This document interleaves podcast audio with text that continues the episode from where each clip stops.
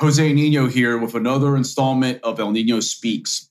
Keith Preston of Attack the System is joining me again, and we're going to be talking about one curious development that we've noticed over the past year and a half or so, specifically the emergence of this so called national conservatism and its cousin, if you will, the post liberal right. These are like movements that have taken root in the ostensibly nationalist circles of the so called post Trump right, if you will.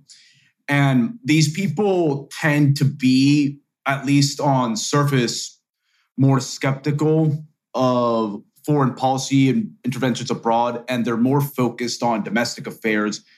Contrary to, say, the Reaganite right of yore, they're more receptive to proactively using the state to regulate big business and push tariffs and other economic nationalist measures.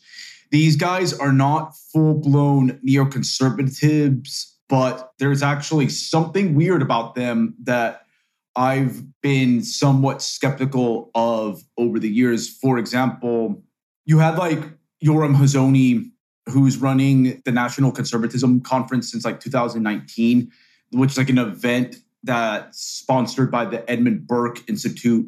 And the initial conference featured people like John Bolton, Tucker Carlson, and Josh Hawley. That's a motley crew of people because, on one hand, Bolton is what I would call like a super hawk on foreign policy. Carlson, on the other hand, is much more non interventionist. And Josh Hawley is an enigma in himself because his voting record tends to be all over the place. Like he'll vote to continue the war on Yemen, but then talk about how we need to end never ending wars. And he recently voted against that monstrosity of a $40 billion aid package to Ukraine. So he's an interesting figure and definitely one of like the future leaders of this national conservatism movement. And then you have that webzine Compact, which is Peter Thiel funded. And at the head of it is Sohrab Ahmari, who's like the founder and editor of the magazine. And from the looks of it, these guys are definitely a bit more non-interventionist, especially Ahmari, at least now, because his background is even more interesting due to the fact that he used to be a pro-Pahlavist, anti-Islamic regime advocate in Iran. I don't know what he is now, like a like a Catholic or something, like a kind of like trad cath type of deal. But yeah, Compact is Peter Thiel funded, and they have an interesting roster of writers there. I actually interviewed one of the writers there, uh, Malcolm Kyeyune. He's a Swedish post left type. He's also pretty skeptical of a lot of interventions abroad, but this new emerging movement, there's some promising signs of it, but there's also a lot of red flags there. And what are your general thoughts, Keith, about this national conservatism and post liberal right? Well, it's a rather interesting phenomena that's developed, uh, to be sure. I would approach this particular movement with a considerable amount of caution and skepticism because the appearance of this movement, at least the, the feeling that I get about it, is that what this national conservatism thing is, is an effort to essentially create a type of Trumpism without Trump, if you will. As we know, when Trump entered the Republican primaries back in 2015, and of course, eventually won the election in 2016, uh, he really gave the Republican Party and the wider uh, conservatism incorporated apparatus and, and certainly the neocons a, a slap in the face. And ever since that happened, the elements that were controlling the Republican Party and the wider conservative movement prior to Trump have been in a position of having to plot what they're going to do next. How are they going to respond to the rise of Trumpism? And I think that we need some background to this because this is a uh, fairly complicated situation. Many of your listeners are probably familiar with the neoconservatives. Neoconservatives in popular language are thought of as simply being Republicans who are super hawkish, Republicans who favor a super aggressive interventionist foreign policy, uh, the kinds of folks who were, were behind the war in Iraq back in 2003. But the neocons, the neoconservatives, actually have their roots on the far left, and, and probably not as many people are as aware of that. Back in the 1960s and 1970s, the people who eventually became the neocons were people who had backgrounds in things like Trotskyism, social democracy, Marxism, who had been a part of socialist and communist organizations at various points and who gradually moved rightward for a variety of reasons. Some of them came to uh, oppose the Soviet Union largely on uh, Trotskyite or social democratic anti Stalinist grounds. Some of them were opposed to the New Left, either on aesthetic grounds or because of the fact that much of the New, new Left was uh, pro Palestinian and the neocons were very strongly pro Israel.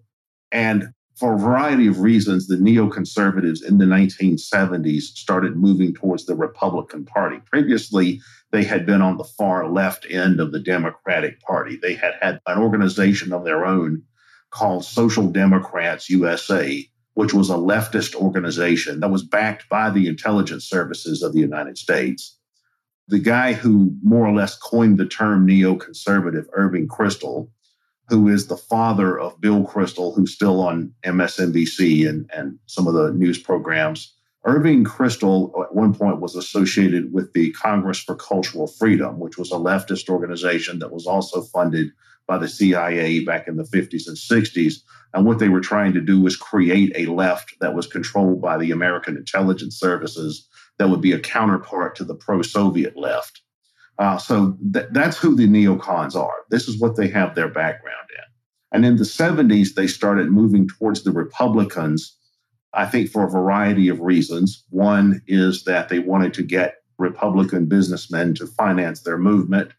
Also, I think there was an opportunistic alliance between the neocons and the evangelical Christians that started to become influential in the 70s. And the common interest there is their shared uh, enthusiasm for Israel and also, the big thing was their their hawkish foreign policy views. Uh, the the neocons thought that the Democratic Party of the 70s, under the leadership of people like George McGovern and Ted Kennedy and, and Jimmy Carter, was not hawkish enough. So they wanted to move in a more hawkish direction. And what happened was that in the 80s and 90s and on into the 2000s, the neocons went into the conservative movement, went into the Republican Party, eventually you know, if not took it over, reached a, a, level of power where nothing really happens in the movement, in the conservative movement, without neocon approval. And they became the de facto intellectual leadership of the American right. They achieved prominent positions in the administrations of Ronald Reagan and George H.W. Bush. They were influential in the Republican Party during the 90s, during the Newt Gingrich era. They were they probably were at the peak of their power during the George W. Bush era and during the Iraq War, the war on terrorism, and things like that. And the neocons tended to still dominate the American conservative movement and the Republican Party um, up until the time that Trump came along. And the big question for the neocons after that is how are they going to respond to Trump? And it looks like the neocons have gone in multiple directions. Some of them have gone back to the Democratic Party. Nowadays, you can watch MSNBC and other liberal leaning networks, and you can see prominent neocons on those channels as allies of the liberal wing of the political establishment against Trump. That's why you see figures like George Will, David Brooks, Bill Kristol. You see all of these guys on MSNBC and you know Rachel Maddow and PBS and, and places like that as critics of, of Trumpism. You know, these are all people who were either neocons or in the neocon orbit at one point. At the same time, you see other neocons who've started their own anti Trump opposition within the Republican Party. That's what these never Trumpers are. That's what the Lincoln Project is. That's what uh, Liz Cheney is, Adam Kinzinger, those officials, the anti Trump Republicans. Liz Cheney and her father, Dick Cheney, they're not really neocons. What they are are just super hawks, but they were always allies of the neocons. Also, you see other neocons that have tried to embrace Trumpism by embedding themselves in it, you know, kind of infiltrating Trumpism, if you will. One example of that is the Podhoretz clan, um, the, the family of Norman Podhoretz or a prominent neocon family. Podhoretz, along with Irving Kristol, is considered to be one of the founders of neoconservatism. In fact, Midge Decter, who died recently, was uh, you know sort of one of the godmothers of, of neoconservatism. And then their son, John Podhoretz, is a, a well-known neoconservative journalist. But their son-in-law is Elliot Abrams, and he's been involved in the foreign policy State Department apparatus for decades. Uh, he was involved in the State Department back during the Reagan era. Uh, he had an involvement in the Iran Contra affair in the 80s. And during the Trump administration, Elliot Abrams was actually uh, secured a position as the United States envoy to Iran. Uh, and that's a particularly important issue there because the neocons have always been very, very zealous about favoring regime change in Iran. And the reason they want to do that is because they view Iran as Israel's uh, primary competitor in the region in the Middle East. And then we also have seen what I think this national conservatism really is. I strongly suspect that national conservatism is an effort by the neocons to create a type of populist right that is a fake neocon front movement. You know, they're trying to steer the populist right people on the right who are more inclined toward populism, nationalism, paleo conservatism, paleo libertarianism, some of these viewpoints on the right. It seems that what this national conservatism is, is an effort to essentially steer those people in the neocon direction and consequently co opt those movements for what amounts to neocon friendly policies. Now, if we look at the events that you were describing earlier. You were talking about the national conservatism conferences. There was one that was held back in, uh, I guess it was in 2019, the one that you mentioned where Tucker Carlson and Josh Hawley and John Bolton were present. That was one of them. There was another one that was held this past October of 2021. This was held in Florida. And this one, some of the people uh, from the first conference were noticeably absent that particularly those who hold controversial views on things like race and immigration, like Amy Wax, uh, also those with strongly non-interventionist foreign policy views like Carlson were also excluded as well. Uh, at the same time, you had individuals there who have a lengthy history of being aligned with the, the neocons. For example, Rich Lowry, who is a former editor, or he may still be an editor of the National Review, uh, he was one of the presenters at this most recent National Conservatism Conference. There's a lot of other folks who were present who are have been in the neocon orbit at various times. One of the uh, principal figures in this conference was this fellow Yoram Hazony that you mentioned. Yoram Hazony is an Israeli nationalist who is widely considered to be one of the intellectual godfathers of national conservatism. You know, which is interesting given the neocons and their relationship to the Israeli right. You mentioned Sohrab Ahmari. Until just a few years ago, Sohrab Ahmari was writing for the New York Post, which is a neocon affiliated publication. And, and in the New York Post, Ahmari was doing things like writing the praises of Norman Podhoretz, one of the godfathers of, of neoconservatism. Uh, and as you pointed out, he was also a, a Pahlavist, a, a, proponent of regime change in Iran. Nowadays, he claims, I'm told at least, that he claims that he has renounced those affiliations. But I, I think it's very, very curious that we have this national conservatism developing that seems to be, you know, what a perfect neocon front movement would be if neocons were trying to co-opt the populist right and, and steer it in their direction. If you look at who some of the other people were at this gathering, you see that it, it, was very rainbow. You know, you had a lot of prominent gay men there as sponsors and speakers Peter Thiel, Douglas Murray, Dave Rubin. Uh, at the same time, you had a lot of purported Catholic traditionalists like uh, Patrick Deneen there, also people that are commonly called theocons, which were um, more or less religious supporters of the neocons, like the kinds of folks associated with First Things magazine. So this is just a very, very strange situation that seems to be developing with these national conservatives. Yeah, I find this whole hodgepodge of groups to be curious, especially the Peter Thiel types, because Thiel himself, and especially during the Bush era, was funding a lot of generic Republicans. But then over the time, he started backing like Ron Paul and became like also like a spokesperson for uh, Donald Trump and wholeheartedly endorsed him in 2016.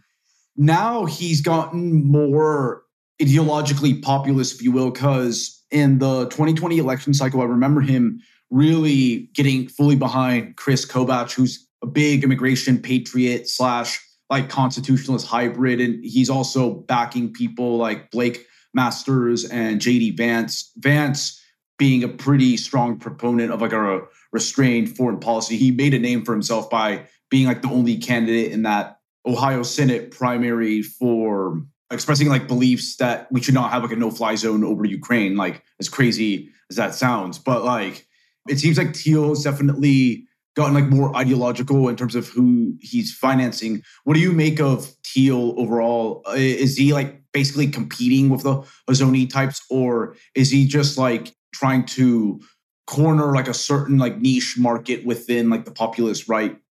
Well, when you look at the donor class for the politicians, for the political parties and and candidates and the various think tanks and other media outlets that are associated with all of these things. When you look at the donors, I think you really have to look at what angle they're working. Thiel seems to represent what I call the Silicon Valley right. You know, since Silicon Valley has become prominent in American economic and political life, I would say that the majority of Silicon Valley has largely ar- aligned itself with Wall Street. And that has be, really become the basis of the Democratic Party. Like if you look at who the Democratic Party's leadership class or their donor class, where the Democratic Party's donor class comes from, it comes primarily from Wall Street and Silicon Valley and other similar interests. But there are sectors of the Silicon Valley crowd that are also backing the Republicans for various reasons. I'm always very cynical about that. I mean, I tend to look at it like when big business interests, like Peter Thiel, who's the owner of PayPal, uh, when they back politicians and political parties, I tend to look at it like they're just covering their bases. You know, they they they want to spread the money around uh, in order to be on the good side of whoever they think is going to end up trying to regulate their business or something like that. I tend to think that's mostly what motivates big capitalists, so to speak, that put money into these political projects. You know, it's simply uh, an investment because they're trying to get the most favorable uh, policies they can from the government that's going to uh, affect their own business interests. Um, yeah, as you mentioned, Peter Thiel has been all over the place. You know, now he's thrown in with the national conservatives. Before that, he was a Trumpist. He's been a libertarian. He's been a conservative. And I think he's basically just a main chancer. You know, I think he's going with wherever he sees the action being at a particular time. Uh, you know, the idea that Peter Thiel is a conservative is kind of, you know, dubious. I mean, for one thing, he he's been an aggressive champion of gay marriage for decades. He he is gay married. Uh, you know, and, and whatever you think about gay marriage, that's not a conventionally conservative issue. So I tend to think he's more of just a business Republican who is mostly just looking out for his own financial and, and business interests. And for some reason, he sees national conservatism as his best bet at the present time. I think he's hoping that this is something that can grow and that he can uh, have his hands in and have influence in. I mean, there's obviously plenty of proto- uh, prototypes of that. Uh, I tend to interpret much of post war conservatism, that is, the conservative movement that developed back in the 1950s under the leadership of people like William F. Buckley, and which eventually became uh, politically influential first through the Goldwater campaign in the 60s, and then with the Ronald Reagan election in, the, in 1980. I tend to interpret that much of post war conservatism as an insurgency by the capitalist class of the Sun Belt, that is, industries and that were based in the South, you know, the Deep South, the West, the Southwest, the Midwest. Uh, there was a, an insurgency by Sunbelt industries against the traditional Northeastern establishment that was dominated by Northeastern elites like the Rockefellers, like the Kennedys. Uh, for instance, in the 70s, the, the Rockefeller family essentially ran both parties. You know, you had uh, You had the Republican Party being led by Richard Nixon, by Gerald Ford, you know, by Nelson Rockefeller himself. And then you had the Democratic Party with candidates like Jimmy Carter, who was a David Rockefeller Democrat, a member of the Trilateral Commission, a protege of David Rockefeller personally. So, you know, back in those days, the Northeastern establishment essentially ran the entire political system. And of course, the Kennedys, they were the liberal wing of the Democratic Party and all of that in the starting with the rise of the conservative movement in the 60s and the 70s, the Goldwater Reagan conservatism, what that was was a Sunbelt challenge to the Northeastern establishment. And then they, you know, they on a, on a common level, they framed it in this kind of populist right populism as well. You know, like in the in the back in the because I mean I'm old enough that I lived through this, so I remember how this was you know, back when Ronald Reagan, for example, was running for president, it was going to be all about, well, we're going to fight communism and we're going to cut taxes and we're going to reduce inflation and we're going to restore traditional values. And, you know, we're not going to have a country that's being run by hippies and homosexuals anymore and that kind of thing. And it was that kind of a right wing conservative populism.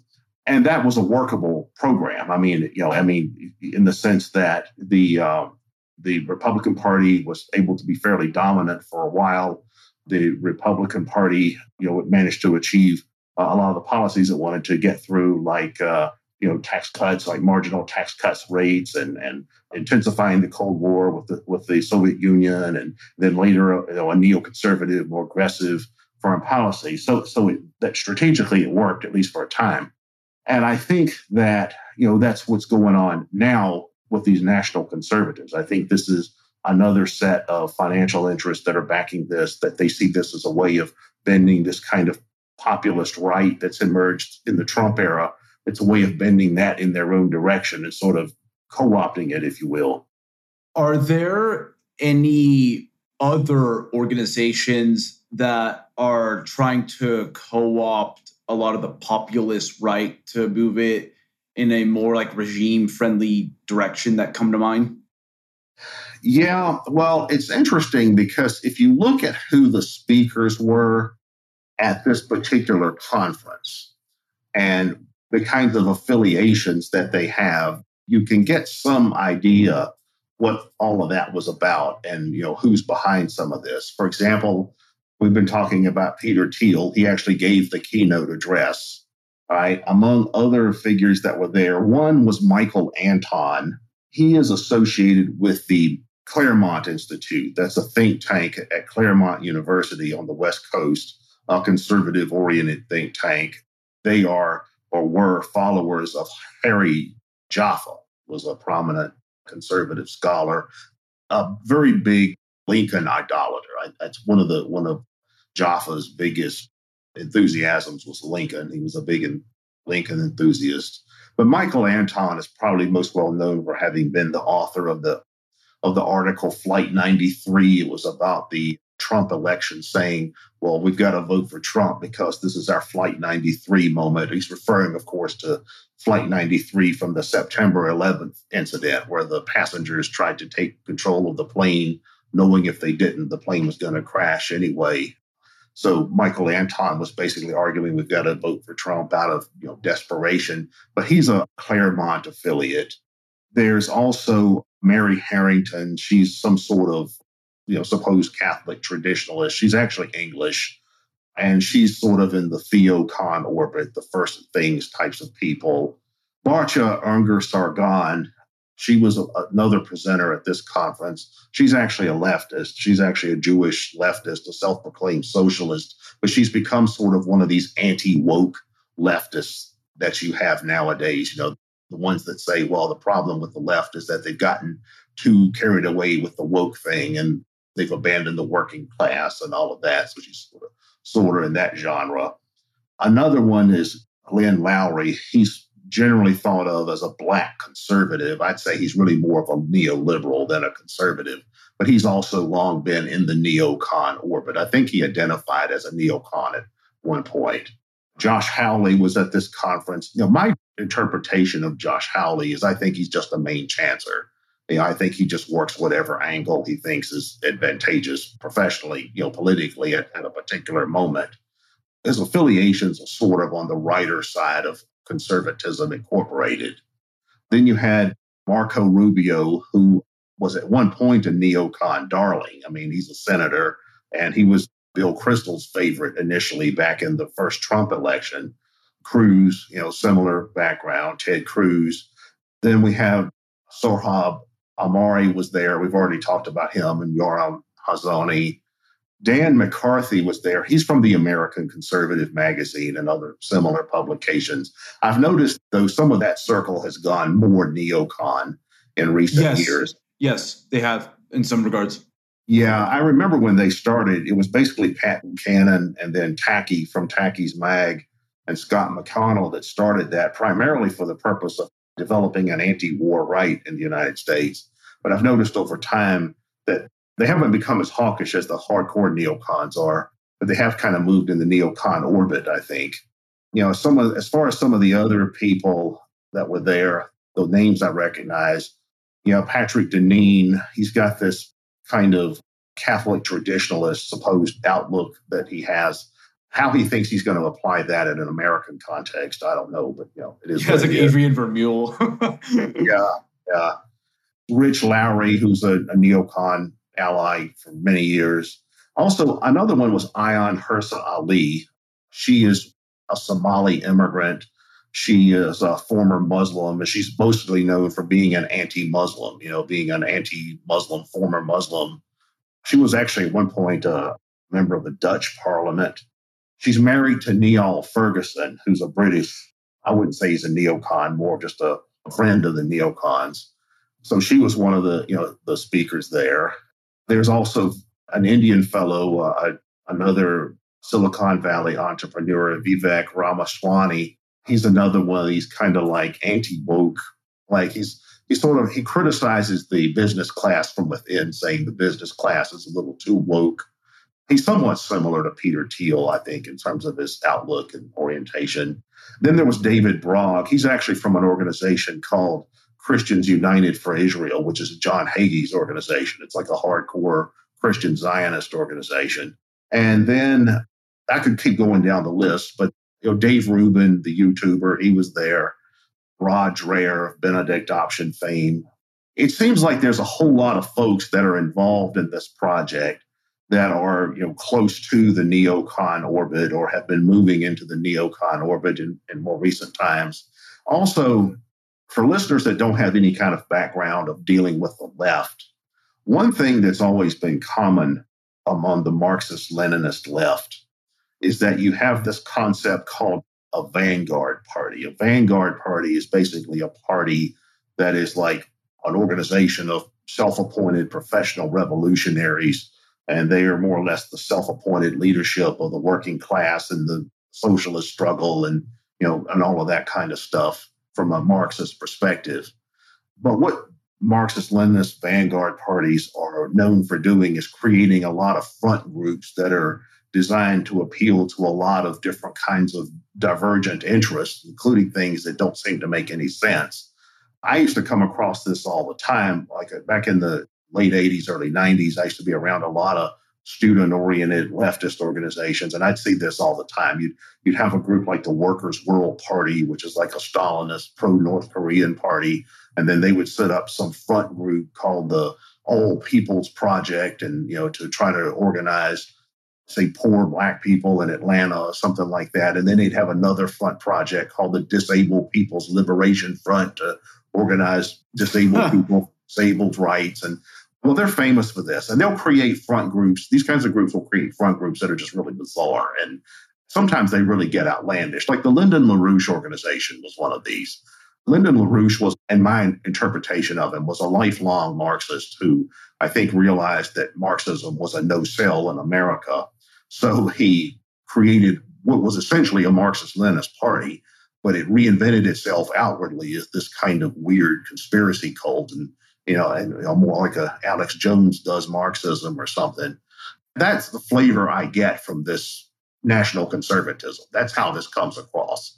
This national conservative movement looks like something some strange Marxist type party would put together where it would have a collection of front groups and stuff designed to appeal to every little population segment they want to appeal to. And in a way that you know doesn't really seem to make any sense on the surface, but there's a method behind what they're trying to do in terms of the demographics they're trying to reach you know, and you see that a lot. You know, like I was saying, you know, you you'll have Stalinist parties that create front groups that are environmental organizations, and they'll have another front group that's about police brutality, and they'll have another one that's about you know school liberation for kids or something. You know, and yeah, yeah. I mean, no, I mean, I'm serious. I'm not just yeah. making this up. Seen yeah. examples of all this kind of stuff.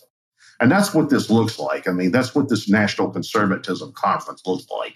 It looks like something some Trotskyite group would put together to try to have as many front projects as they can to try to build a type of popular front that they're ultimately directing secretly behind the scenes and are trying to manipulate and maintain control of.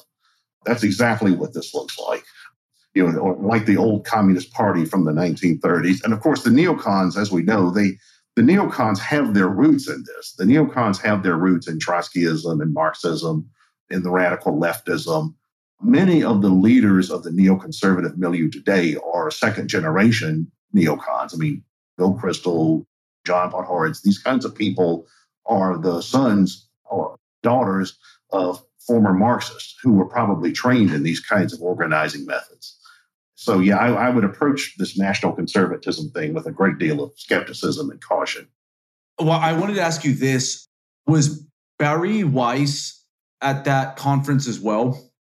Bari Weiss. Now, let me look over the list here. I'm actually looking at a list of the number of the people who were present. Because she would definitely fit in with that crowd. Because I think the one overarching trend that I see among all those people is that they're pretty staunch Zionists, irrespective of whatever disagreements they have, like on the political spectrum on domestic issues and all that. Exactly. Yeah, I agree with you there. I mean, Bari Weiss certainly is a strong Zionist. You know, she's basically a liberal who's sort of like an anti woke liberal. Yeah. But she's also very pro Israel. You know, one of her grievances against the woke left is that they're not pro Israel enough. Yeah. That was one of the grievances that the neocons had against the new left from the 60s. That's why there was a big split between the new left and the neocons back in the 60s and 70s. And yeah, Bari Weiss, I agree, would certainly fit in. I don't see that she was on this list. Yeah. I don't, I don't. So yeah, but I'm sure if she wasn't at this event, I'm sure she'll be at a future one because she's exactly in the vein of what they're looking for. And again, like you were saying, because this common theme in all of this seems to be pro-Israel, that leads me again to the conclusion that this is some kind of neocon front project because that's always what the neocons are about. They always want to steer it back to, you know, first things first from their perspective, and first things means Israel.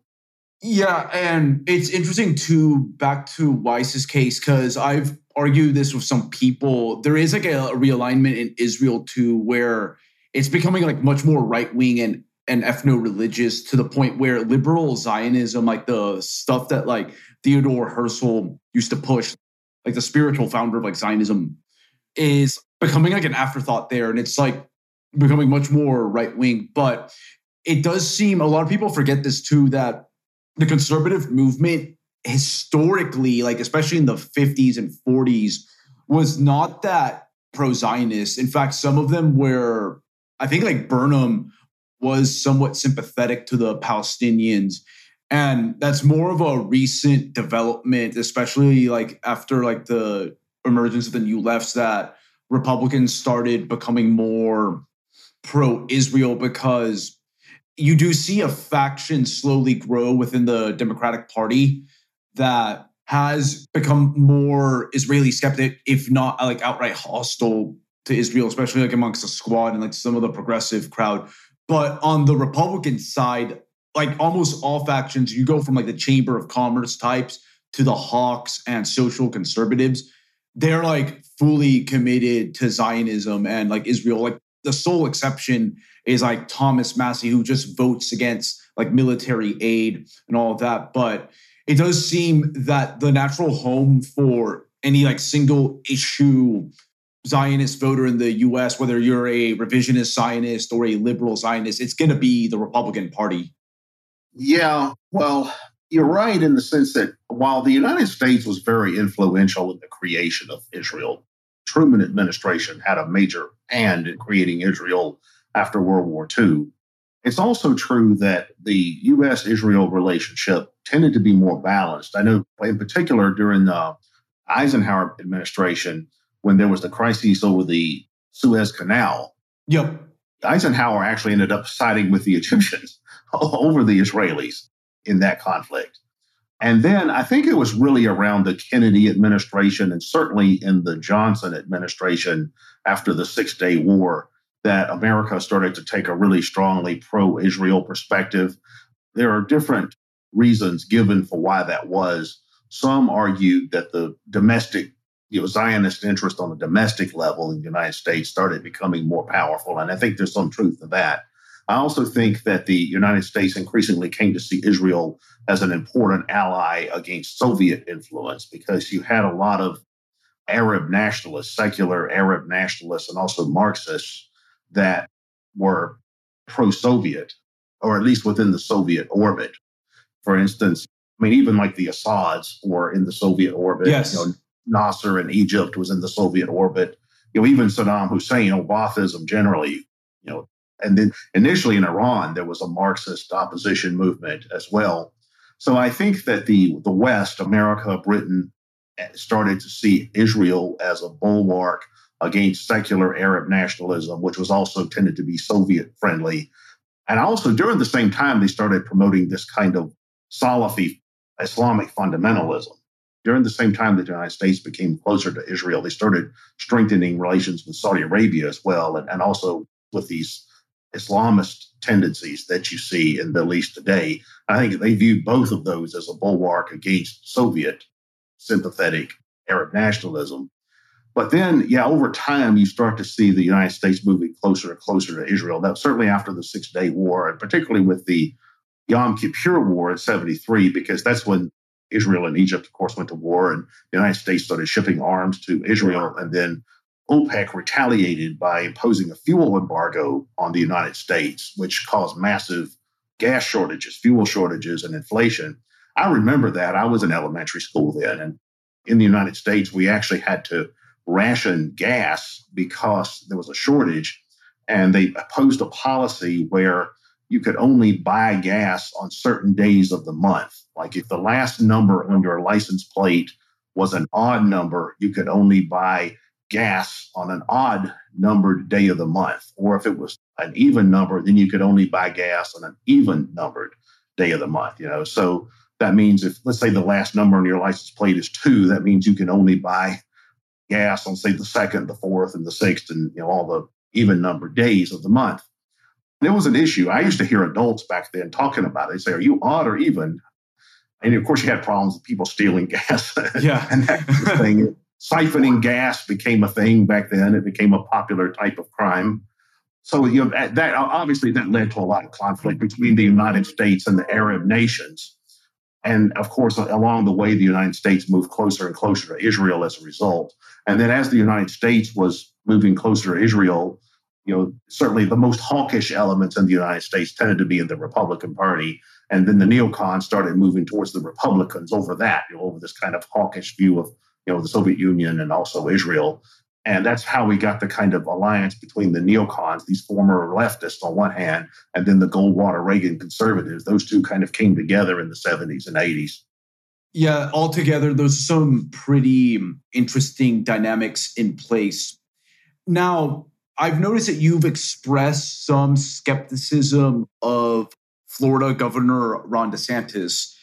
I personally like him at the state level but I have some caveats here because I do believe that he would likely get co opted at the federal level by virtue of the fact of the people he has to cater to and answer to to reach such a prominent political position. And when you add in the institutional inertia that you have in the administrative state and just like the broader bureaucratic state, you just are just going to have like a co-opted presidency because people tend to also forget this as well.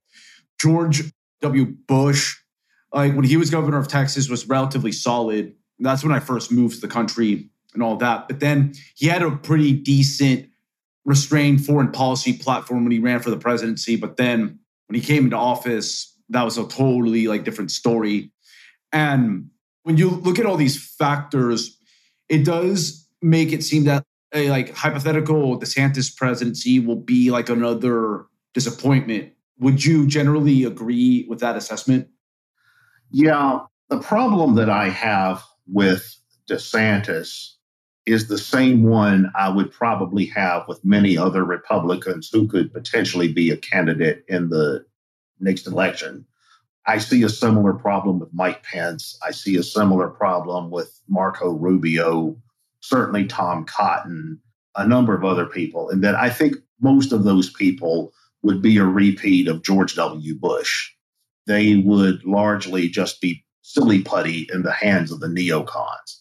And that is what I think is most problematic about them. You know, whoever the Republicans put up as their candidate in 2024, I hope it's a hardcore Trumpist and not one of these types that are basically Trumpists by convenience only, because that's what a lot of these people are. I mean, a lot of these people are just, they're on the populist right only for the sake of convenience. And I think if they actually got into the White House, they would be just like George W. Bush. They would be silly putty in the hands of these neocon elements.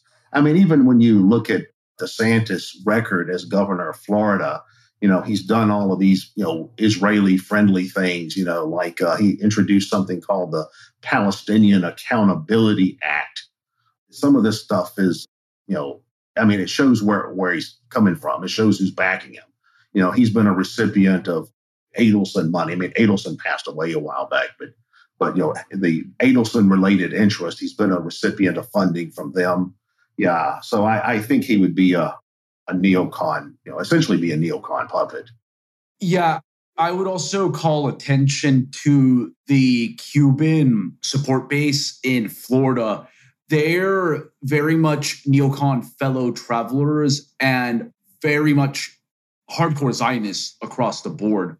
And actually, this goes more geopolitical to a lot of the reason the Cuban vote aligns well with a lot of national security conservatives is that Cuba, for example, the, the current regime and its numerous allies like Venezuela, those are some of like the biggest anti-Zionist blocks on the geopolitical sphere.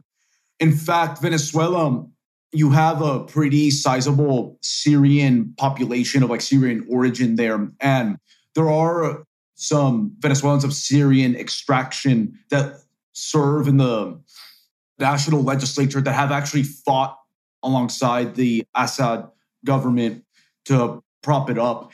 And that's one thing to keep in mind with DeSantis as well that he's ultimately answering to a lot of like neocon and Zionist adjacent interest groups. Like I would probably prefer him to just stay at the state level, all things considered, because his presidency, as you said before, would be very malleable to neocon interests. I think like this is kind of like a theme that I've noticed with the broader conservative movement that it's been very effective in the past say like 70 years or so at finding like dissident and insurgent movements in in its space and then just assimilating them purging out their most troublesome elements and just continue to incorporate them in their overall machine and it almost like does that with pretty breathtaking efficiency yeah, well, yeah, the neocons have done that with quite a few movements. They're trying to do it with the Trump movement and the wider populist right now. They did that with the evangelicals in the 80s and 90s. You know, they did it with the Bush administration. And I, yeah, and they did it with the, you know, the Goldwater Reagan conservatism. Yeah, and I do think you're right. I think that a DeSantis presidency would be a repeat of that. And not just DeSantis, there's a long list of people like that. Big time. Yeah. Dime a dozen. Yeah. If you look at the people who in politics who would be most resistant to the neocons from the right, look at the list of people in Congress who voted against the Ukraine aid package. Yes. Those would be the ones I think that would be the most resistant to the neocons. You know, like I know Marjorie Greene, she tweeted something in response to AOC. She said, you know, like, uh, what kind of carbon footprint do you think? Yes. yeah. Yeah, that cohort of people like the Paul Gosars, Andy Biggs, Thomas Massie, I've written about those people extensively. They are like pretty much the bulwark against that. It'll be interesting to see if the neocon crowd tries to create fissures between them because I noticed this too. I think it happened like a month ago or a few weeks, that there was like a kind of like tiff between Lauren Boebert and Marjorie Taylor Greene. And it was being reported by the media. So I exercise some degree of skepticism because they have an interest in trying to create rifts. But there was apparently, they had like an argument about Greene's like appearance at that of Nick Fuentes about that America First event. And I have noticed that Boebert has made like some overtures with people like Mike Pompeo, like some like the Super Hawk crowd that is pretty anti-America First. And actually, you've seen like Pompeo and Mike Pence to have like choice words for America First types in that almost sound like Liz Cheney, like when they say like these people are like Putin sympathizers and all that. So that'll be interesting to see how that plays out in the long term. Yeah, I, I think so. I think clearly the neocons and the media and the liberal side definitely want to have a divide and conquer approach towards the more populist right. And of course, there was a lot of people on the populist right, a lot of political figures who kind of have their foot in multiple camps at the same time. Anyway, you know, there's a lot of impurity in some of those camps. But I, I do think, though, that what the neocons ultimately want and what they're doing with this national conservatism thing is they're trying to figure out how they can once again have the kind of power they had during the George W. Bush era. I think that's what they really want. They want to get back into a situation like that where they can use the power of the American military industrial complex to, you know, engage in all of these regime change wars in other countries you know, particularly those that they see as competitors to Israel, like Iran and others like that, Syria and so forth. Uh, I think that's you know their real goal. That's what they really want to do. And I do think that a serious Trump-leaning, you know, America first, whatever you want to call it, figure would be somewhat more resistant to that. I mean, interesting thing about Trump was that Trump was very, very, very pro-Israel. He was also very pro-Saudi, but at the same time, he didn't have the same inclinations as these neocon elements. You know, he uh, well, he did bring Bolton into his administration, but then he turned around and fired him. You know, it's and he had Pompeo there too. So I mean, he he kind of worked the middle between some of these tendencies. But I think that what the neocons want is they want somebody who's going to just essentially be silly putty in their own hands. You know, that's what they're looking for. Yeah, I agree with that overall assessment. Though there is like some hope because I've noticed since, for example, former Congressman Ron Paul ran for the presidency in 2008 and 2012. And then the follow up with Donald Trump's victory in 2016, there is a clear non interventionist slash realist foreign policy tendency slowly gaining traction within the GOP. And with all that considered, how optimistic are you about the prospects of the GOP fully realigning on non interventionist lines in the long term? Well, I wouldn't say it's going to realign along non interventionist lines.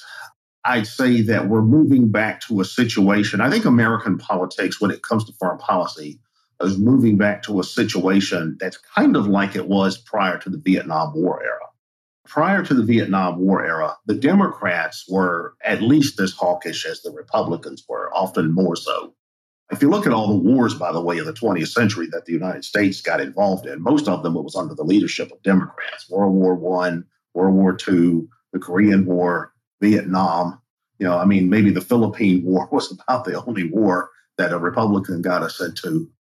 So the Democrats were always at least as hawkish as the Republicans prior to the Vietnam War and the, really prior to the McGovern era. And for a time in the 70s and 80s, you had a kind of neo isolationism that developed among de- Democrats that since was has been replaced with neoliberalism, which is kind of, you know, it's basically just neoconservatism light, starting with Bill Clinton. But in those days, though, back prior to the Vietnam War, among the Republicans, you had a mixture of hawks, realists, isolationists, you know, a, a range of viewpoints. You had figures like Robert Taft, who was a non interventionist to a large degree, President Herbert Hoover, President Calvin Coolidge, some of those folks. You know, there was always this kind of I guess you could say, classical liberal strand to the Republican Party that was skeptical of foreign military interventions, whereas the Democrats tended to be full on hawks much of the time. And I think you'll see we're moving back to something like that. We're moving back to a situation where the Democrats are once become again becoming the hawks that they were back in the 1950s. I mean, we see that nobody from the Democratic side in Congress voted against the 40 billion for the Ukraine. AOC didn't vote against it. Ilhan Omar didn't vote against it. So the entire spectrum of the Democratic Party voted for that. And yet we did see 57 Republicans in the House vote against it. And then in the Senate, Ron Paul was the, you know, the one obstructionist voice there. So I think that indicates that we're largely going back to this kind of alignment we had back in the 1950s, where the Democrats are across the board hawks for the most part. The Republicans are a mixture of hawks and realists and, and isolationists. And I think that, you know, some of these more populist leaning Republicans are more in that vein, that kind of Taft Republican vein. I see very interesting stuff all around. And yeah, I think this is a good place to wrap this up. Thank you again for coming on, Keith. And like yeah, always, plug your content. Yeah. If you want to know more about me or what I do, uh, you can just check out our website at attackthesystem.com, just like it sounds, attackthesystem.com. And then from there, you can find links to some of my books and social media and all of that as well. Fantastic. And thank you all to my audience for listening to El Nino Speaks. And with that, El Nino has spoken.